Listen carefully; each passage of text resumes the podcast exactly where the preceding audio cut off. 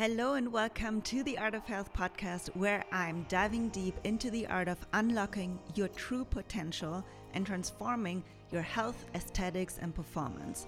I'm your host, Marie Steffen, health and fitness coach with over a decade of experience in this field. In this podcast, I'll be sharing my personal best tips, valuable insights, and the wisdom gained from coaching thousands of people just like you. Welcome to another episode of the Art of Health podcast. And today we have an important topic to discuss why your scale lies. We'll explore what the number on the scale really means and how to interpret it accurately. Many people associate the number on the scale with losing or gaining fat.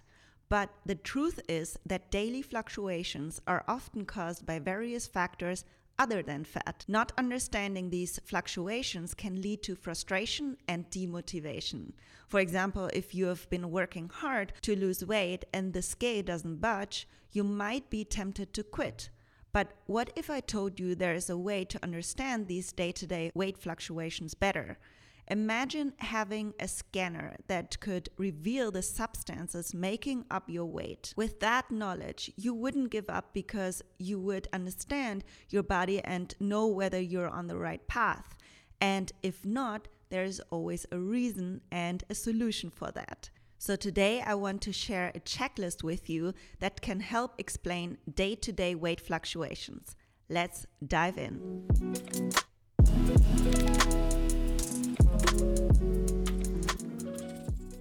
Number one, did you eat more?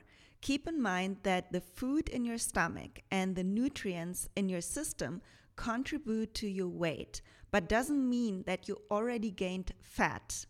If you've started a muscle building phase or reverse diet, for example, and maybe you even did that with my app, where calories are slowly increased step by step, then you won't immediately gain a ton of fat but some people freak out when they have eaten more one day and the next day it shows a higher number on the scale. That's normal because you have more food in your system, but it doesn't mean you have gained fat. Of course, that might happen if you eat a lot more every day, but for those who are eating in a controlled surplus, it's more likely that your body cells are filled up with nutrients and that your gut just carries more food. Number two, did you eat more salt or salty foods?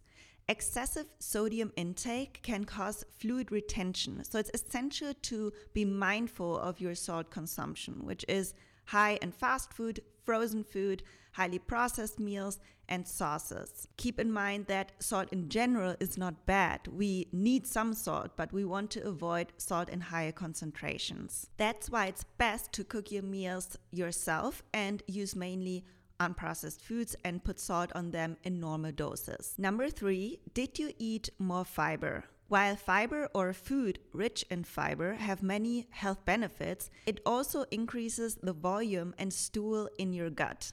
Eating more fibrous foods without consuming more calories can therefore also temporarily increase your weight. And that leads us to number four are you constipated? Especially when you are chronically constipated, the damp food or stool in your gut can significantly contribute to your weight, sometimes even multiple kilos. For women, bowel movements can also be influenced by hormonal fluctuations, particularly during the second half of the menstrual cycle, which leads us to number five. Are you on your period or about to get it? These hormonal fluctuations can also cause water retention of 1 to 2 kilos. Plus, being constipated during that time makes it challenging to assess your true weight. I highly recommend tracking your cycle to understand your body better in those phases where water retention could occur. This is usually during your ovulation or before or during your menstruation. Although every woman knows what a period is, little seems to be aware of the potential side effects on your bodies. This oftentimes leads to confusion and frustration when we want to reach a certain weight or want to achieve a specific performance goal. That's why I've created the Art of Health app, which gives you feedback and interprets the weight for you so that you understand why your body reacts a certain way. You can tell the coach if you have your period in your weekly check in, and the coach will interpret your weight progress based on that and considers all the other factors we are discussing today. This takes away the stress and the thinking for you so that you can focus on the doing. Why is knowing the reason for weight fluctuations important? It's important to stay motivated to not fall back into black or white thinking caused by frustration because you think your strategy doesn't work. It's important to lower stress and to work with instead of against your body. And it is important because knowing this is the only way to achieve your goals, whether it be gaining muscle, losing body fat, or maintaining your body weight. Most people work in on and off diet phases, which brings them to nowhere. Working through plateaus strategically and not letting frustration be your reason to quit is key for achieving your fitness goals. So let's continue with number six. Did you eat later than usual right before sleeping? Remember that food takes time to be digested, so eating close to bedtime can affect your weight measurement on the next day without being fat, for example. You can eat right before bed, but just keep in mind if your schedule changes. Number seven, did you drink less or more? The amount of water you drink affects the water your body retains. Your body might hold on to excess water if you are not drinking enough. So, staying hydrated helps to flush out any retained extra water. Number eight, did you move more or experienced more muscle soreness? Your weight could go temporarily up if you, for example, had a really crazy day of walking and standing, let's say you have been to an event, festival, work trip, hike, or something like that, this could lead to sore and heavy legs, which causes water retention because of this long standing and walking duration. You might also notice that you are weighing more when you are very sore, often after a heavy leg day. That's very common because the lower body muscles are big muscle groups and hold water while recovering. That's why it's here worth mentioning again drink enough water to flush toxins out of the body and to recover faster. Number nine, did you sleep less? Poor sleep affects your energy levels and causes stress in your body, leading to water retention. Just one night of bad sleep messes up your hunger and satiety signals. Everyone who had a rough party night or has kids knows what I'm talking about. The cravings are real. That means poor sleep does not only cause water retention, but it also influences our eating behavior. If you don't lose weight and sleep poorly, please don't make any changes other than working on your sleep. Prioritizing quality sleep is so crucial for managing your weight and for overall health in general. And the next potential reason for day to day weight fluctuations is number 10 do you feel sick?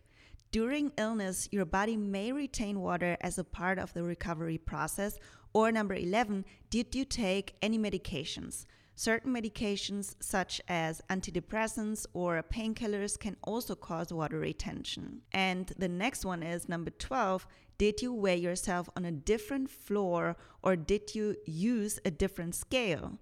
The location and type of surface can influence your weight measurement as well. So avoid weighing yourself on wooden floors or carpet areas, for example, as these can alter the number on the scale. Choose a firm surface like tiles or stone. All right, guys, there you have it a comprehensive checklist to consider when assessing your day to day weight fluctuations so that you don't get frustrated and understand your body better. In one of the next episodes, we will talk about factors that can change the number on the scale long term that you are probably not aware of. But before this one, we will have my first What Would Marie Do episode coming up that was very popular when I did my German podcast. I've created this format to give my listeners personal advice based on their fitness related questions which then also helps other listeners which have the same or similar problems. And to wrap this episode up, I want to tell you remember that the number on the scale is a good guide and marker to show you if you are moving in the right direction. but it's essential to look at the bigger picture and to include all potential factors that play into your weight progress. So let me know which factor you weren't aware of in the past, and let me know if you have any questions regarding this topic. And I hope this episode was helpful to you. If so, you would support me by subscribing to this channel and sharing this episode with your friends, followers, and family. And leaving a positive rating for the podcast allows me to create more valuable content for you. So, thank you for tuning in today. Stay strong, flexy, and healthy.